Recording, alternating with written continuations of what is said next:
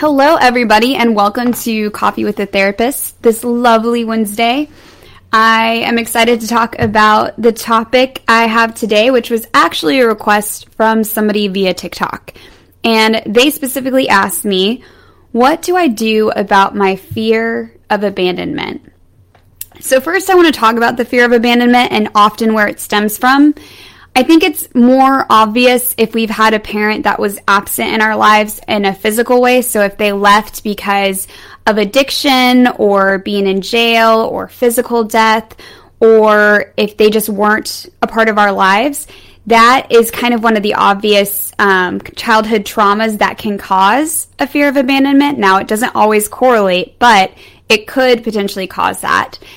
The other form that people don't often think about or maybe connect the dots to is if an, a parent was emotionally not available or emotionally not meeting our needs. And that can also create a fear of abandonment as well. So a parent could be, you know, doing certain things or meeting your physical needs, but if they were never really emotionally present for you or um, meeting your needs of affection and support and space for your emotions, that can also breed a sense of fear of abandonment.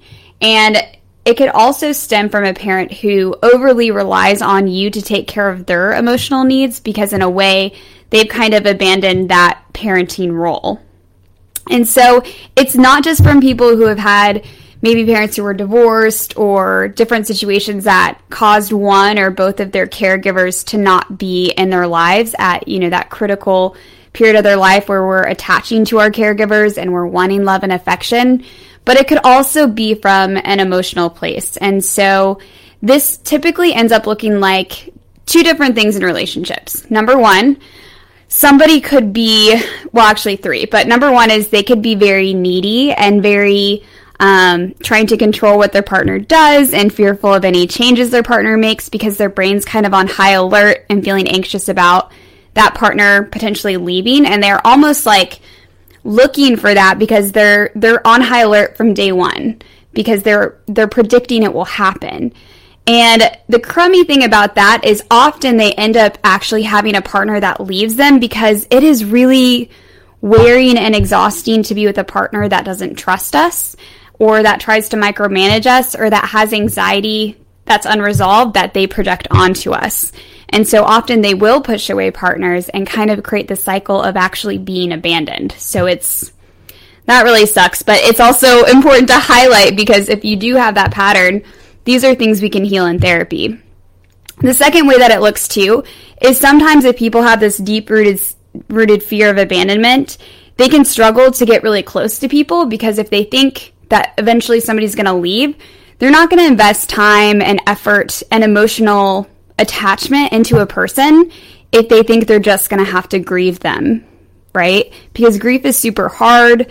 Um, it's too risky for them and so they may have a pattern of being in relationships and and leaving them commonly being the person that breaks up with people or doesn't really handle emotional intimacy really well so it could also look like more of an avoidant type and then the kicker it could look like both where somebody's really has maybe some complex abandonment um, trauma they're still working through, and so they kind of oscillate between more of that neediness and really wanting a partner and needing a partner in their lives and avoiding their partner and um, kind of just breaking up and and being afraid of that intimacy and getting too attached. So the good news is all of this stuff can be healed in therapy. And I'm just going to talk about the, the three big things that I typically cover because um, obviously we can't necessarily do like a therapy session and heal that stuff for each person. I know you have a context. And so I'm just going to tell you up front typically, what I've seen is either A, this gets healed by you experiencing a very healthy relationship if you're lucky enough to land in one. Because often when we have those fears and we struggle with that, we will typically pick partners that replicate childhood wounds versus picking healthy partners. So I say by luck because I think it would be by luck and chance that you actually um, connect with and gravitate towards a healthy partner. But if you do, that can be healing because over time you can see their security, their stability, their empathy, and their emotional availability. However, for most of us, because we won't gravitate towards that, these things are typically healed in therapy with a really compassionate uh, therapist that understands this type of trauma. And so there are different pieces that you'll have to heal. Number one, you're going to have to develop a self concept and a sense of self that is separate from your childhood wounds or your parents' concept of you or how they treated you or even how you perceived they felt about you when you were a kid, right? Because sometimes it's our perceptions because we don't understand all the stressors and what's going on in their life that can create them not being emotionally available for us as kids. And so sometimes it's healing that perception too. But essentially, at the end of the day, we're going to really have to develop a strong sense of who we are and really define that and, and figure out what we value and what we care about and who we are and how we are lovable and worthy, right? And so there's going to be some worthiness work too. Um, understanding that we are worthy and deserving of love. And when we start to really embody and believe that fully, you know, you're going to navigate relationships differently where you're not going to assume that somebody would leave you or that somebody wouldn't love you or that somebody wouldn't attach with you. The other thing that you're going to have to learn too is how to meet your own emotional needs for yourself. And so sometimes people call this like parenting yourself. Um, but there are different ways that I think, especially in our culture, we're taught like, hey, your partner's supposed to meet all of your emotional needs.